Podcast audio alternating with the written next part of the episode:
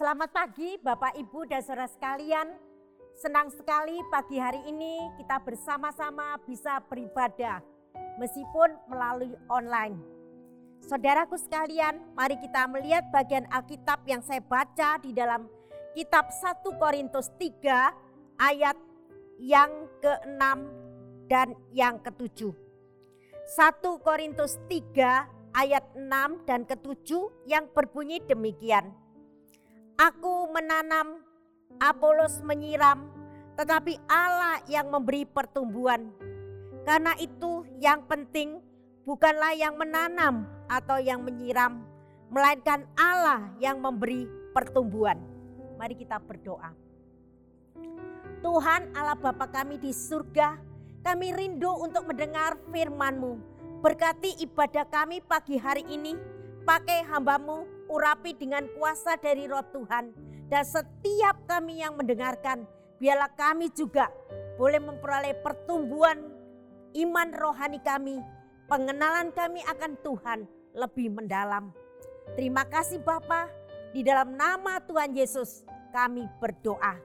Amin. Saudaraku sekalian, saat ini banyak digalakan yaitu tanaman-tanaman hidropolik dan saya melihat banyak ibu rumah tangga, saudara-saudara sekalian menanam dan hasilnya sangat memuaskan. Meskipun mereka tidak mempunyai tanah yang luas, tetapi tanaman-tanaman itu tumbuh dengan subur. Sehingga kita melihatnya menjadi senang. Dari ayat yang kita baca tadi, di situ katakan, Aku menanam, Apolos menyiram, tetapi Allah yang memberi pertumbuhan. Saudara, demikian juga di dalam memberitakan Injil, betapa baik yang menanam maupun menyiram maupun Tuhan yang menumbuhkan itu sangat penting. Yang kita renungkan hari ini, betapa pentingnya Tuhan menumbuhkan iman rohani kita. Kita melihat yang pertama, pentingnya menanam dan menyiram. Saudaraku sekalian, menanam dan menyiram di dalam memberitakan Injil, mewujudkan pekerjaan Tuhan itu diberikan kesempatan bagi kita. Kita diberikan kesempatan untuk melakukan perintah Tuhan. Sebelum Yesus meninggalkan dunia ini, ia memberikan pesan yang sangat berharga. Pergi dan beritakanlah Injil. Saudaraku, saat ini kesempatan kita untuk memberitakan Injil. Tidak leluasa seperti zaman-zaman sebelum pandemi corona. Mengapa saudara? Kalau saat yang lalu kita lihat pada waktu seorang sakit atau seorang membutuhkan Injil. Kita bisa langsung dengan luasa kita door to door menginjili orang itu, menjenguk, mendoakan dan juga memberitakan Injil dengan leluasa. Namun saat ini keadaan sudah terbalik.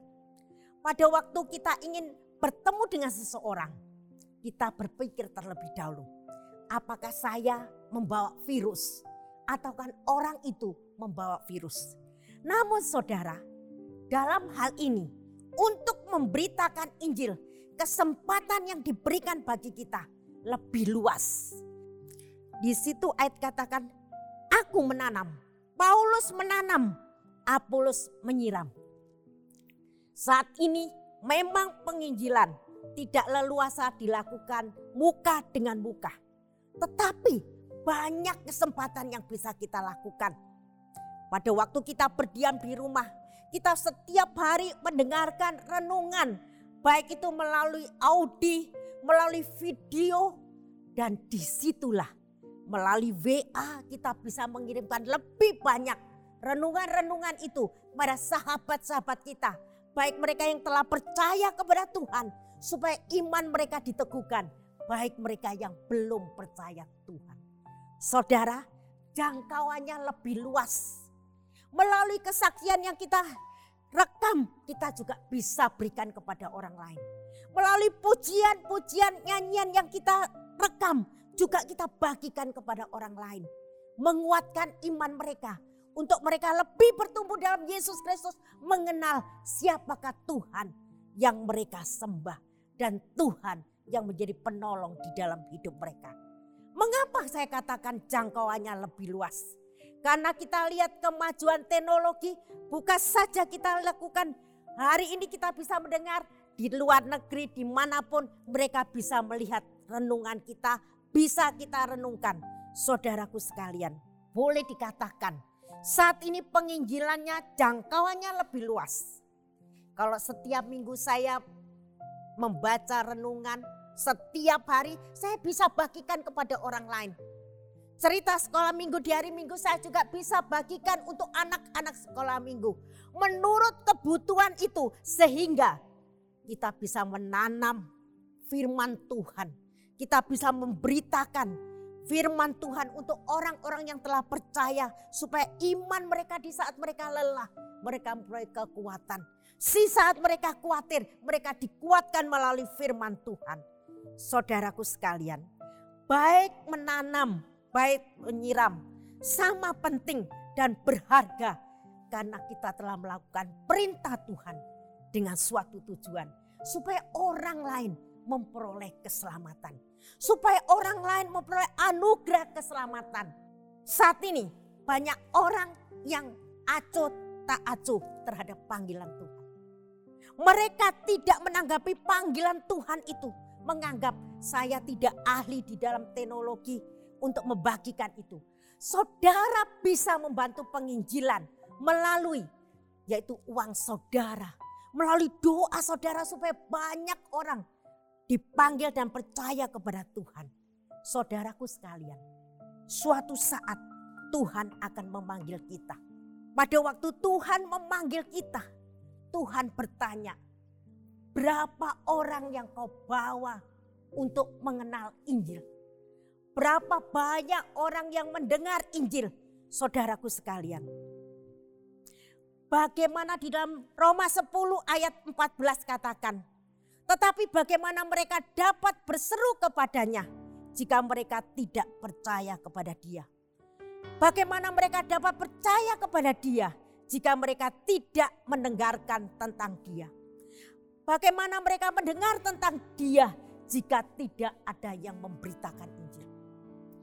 Bagaimana mereka bisa percaya dan berseru kepada Tuhan jika tidak kita ini yang percaya kepada Tuhan untuk memberitakan Injil? Saudara, pada waktu kita menghadap Tuhan, berapa jiwa yang kita bawa ke hadapannya? Apakah kita pulang dengan tangan hampa? Jika Tuhan bertanya, di manakah mamamu saat ini? Apakah di manakah papamu? Di manakah saudaramu? Di manakah suamimu? Di manakah istrimu? Di manakah kawan sekerjamu? Apakah mereka saat ini satu persatu menuju kepada pintu ke kebinasaan? Saudara sekalian, apa jawab kita? Lakukanlah firman Tuhan selagi kita diberikan kesempatan untuk memberitakan Injil. Saudara, kita beritakan Injil. Kita yakin suatu saat Tuhan menumbuhkan Injil itu. Mungkin kita menabur dengan air mata, kita tidak menuainya. Tetapi siapa tahu suatu saat orang lain menuainya karena jeripaya kita. Jangan putus asa. Teruslah kita memberitakan Injil. Mengapa saudara? Ada kesukaan yang besar di surga apabila seorang bisa bertobat dan percaya kepada Tuhan. Oleh karena itu, pentinglah kita menaburkan firman Tuhan di mana kita berada. Yang kedua, kalau kita lihat dari ayat yang kita baca ini kita tahu suatu kerjasama yang baik di dalam ayat yang keenam. Aku menanam, Paulus menyiram, tetapi Allah yang memberi pertumbuhan. Karena itu yang penting bukanlah yang menanam atau yang menyiram. Melainkan Allah yang memberikan pertumbuhan. Saudara, dari hal ini kita tahu Ada itu Paulus, ada itu Apolos, ada Tuhan yang menumbuhkan Injil itu. Berarti dengan kata lain, mereka itu menjadi rekan sekerja Allah untuk pelayanan Tuhan. Kalau saat ini saya menyampaikan firman Tuhan, saudara kita sebagai pianis, sebagai pemandu pujian, mereka juga sebagai pelayan-pelayan Tuhan yang kita lihat itu semuanya adalah kawan sekerja Allah untuk pelayanan pekerjaan Tuhan. Dari ayat ini kita tahu kedewasaan mereka baik Paulus, baik Apolos maupun Tuhan yang menumbuhkan. Paulus yang menyerahkan Injilnya, memberitakan Injil bahkan dia mengatakan celakalah aku jika aku tidak memberitakan Injil. Bahkan Paulus mengatakan aku hidup adalah Kristus dan mati adalah keuntungan. Ia punya hidup yang penuh penyerahan kepada Tuhan. Boleh katakan kualitas kerohanian yang baik itu tetapi dia tidak memandang rendah kepada Paulus. Dia menganggap tidak memandang rendah kepada Apolos.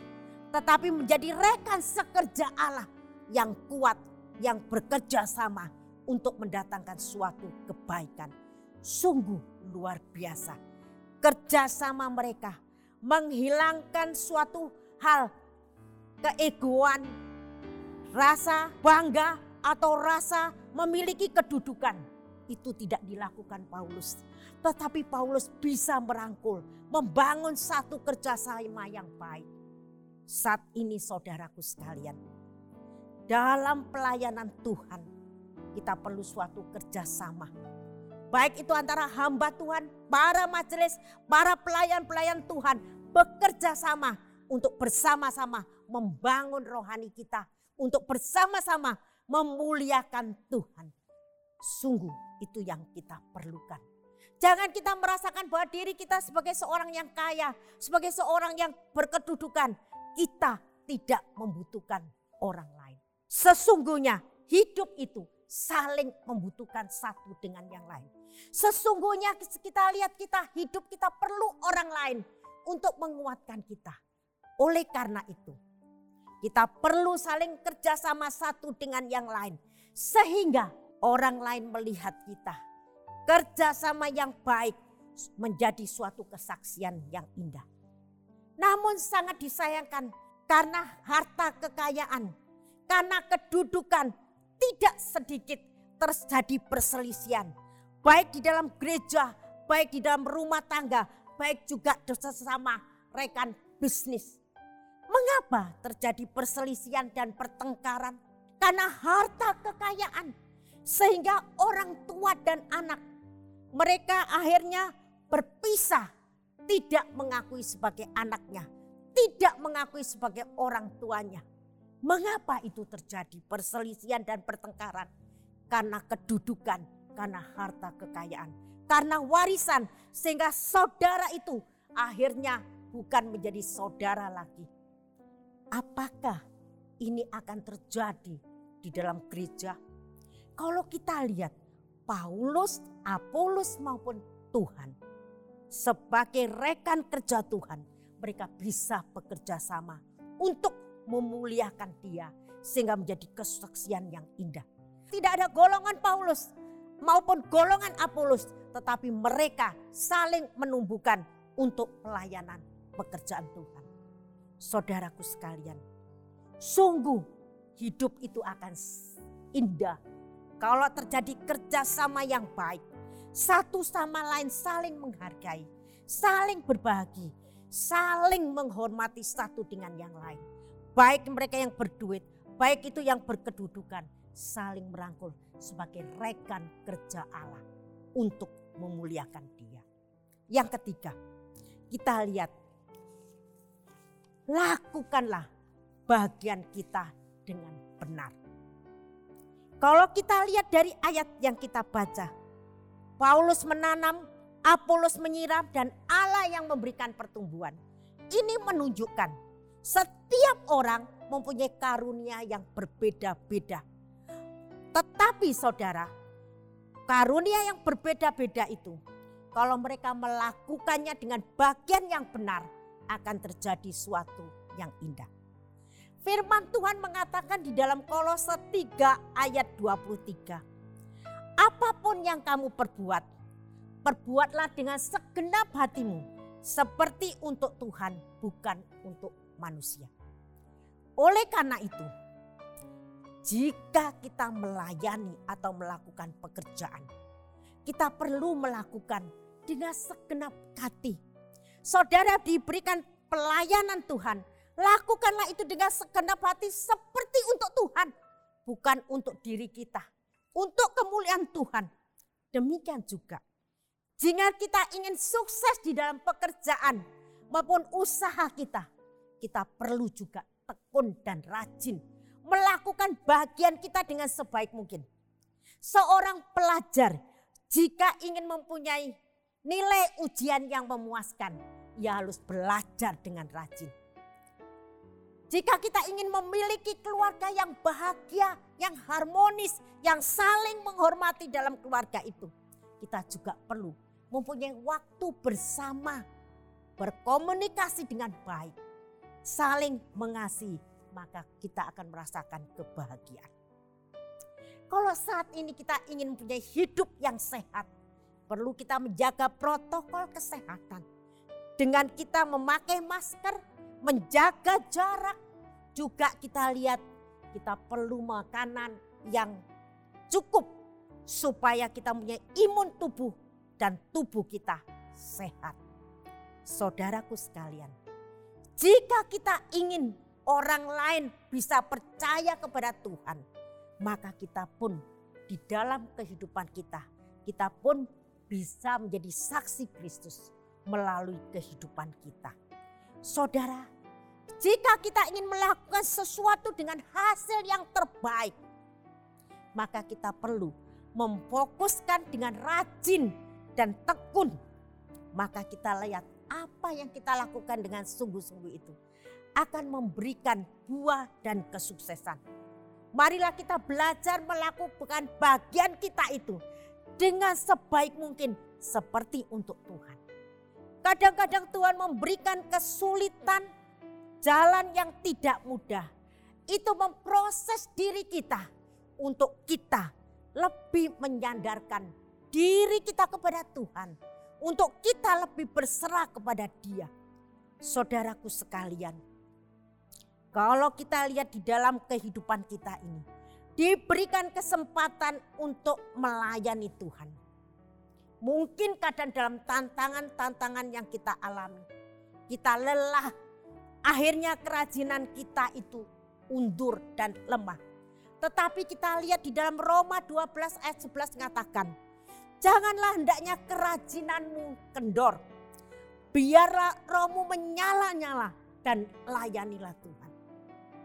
Kadang karena kesibukan kita, karena banyak beban menyebabkan kita ini lelah dalam pelayanan. Menyebabkan kita itu bisa undur dan khawatir. Saudara, firman Tuhan mengingatkan kita. Hendaklah janganlah kerajinanmu kendor. Tetaplah kita bersemangat di dalam melayani Tuhan. Terus kita membangkitkan diri kita dengan semangat yang baru, dengan giat yang baru. Mengapa saudara? apa yang kita lakukan untuk Tuhan. Apa pun yang kita lakukan, sebetulnya Tuhan itu sangat memperhatikan anak-anaknya. Dia memperhatikan kita. Karena itu, jangan kita pikir bahwa pelayanan dan ibadah yang kita lakukan itu akan sia-sia. Semua dilihat oleh Tuhan. Apa yang kita lakukan, Tuhan melihat isi hati kita. Tuhan melihat kesungguhan kita apakah kita sungguh-sungguh dalam pelayanan dengan segenap hati kita. Saudara, pada waktu Obed Edom itu sungguh-sungguh melayani Tuhan. Ia melayani Tuhan dengan segenap hati. Pada waktu tabut perjanjian Tuhan itu, kemah itu ditaruh di tempatnya. Selama tiga bulan Tuhan memberkati keluarga Obed Edom karena ia menghormati Allah.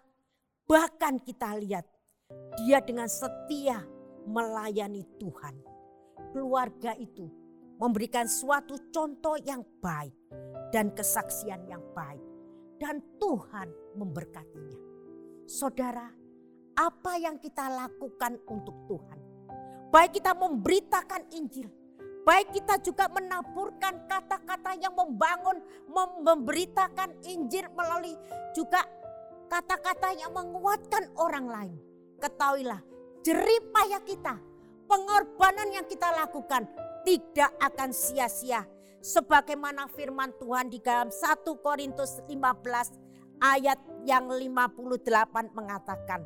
1 Korintus 15 ayat 58 mengatakan. Karena itu saudara-saudaraku yang kekasih. Berdirilah teguh, jangan goyah. Dan giatlah selalu dalam pekerjaan Tuhan. Sebab kamu tahu bahwa dalam persekutuan dengan Tuhan, jerih payahmu tidak sia-sia. Saudara, lakukanlah pelayanan Tuhan. Beritakanlah Injil, baik waktunya maupun tidak baik. Karena apa yang kita lakukan tidak akan sia-sia. Tuhan memberkati firman-Nya. Amin. Mari kita berdoa. Tuhan kami rindu Tuhan. Tolonglah supaya kami menjadi pemberita-pemberita Injil menanamkan bibit Injil itu, menyiraminya dengan baik. Kami karena kami tahu apa yang kami lakukan tidak akan sia-sia jika Tuhan itu menumbuhkan. Suatu saat orang lain akan mengenal engkau, percaya kepadamu karena Allah yang berbicara, Allah yang menumbuhkan iman mereka. Terpuji buat namamu. Dalam nama Yesus kami berdoa. Amin.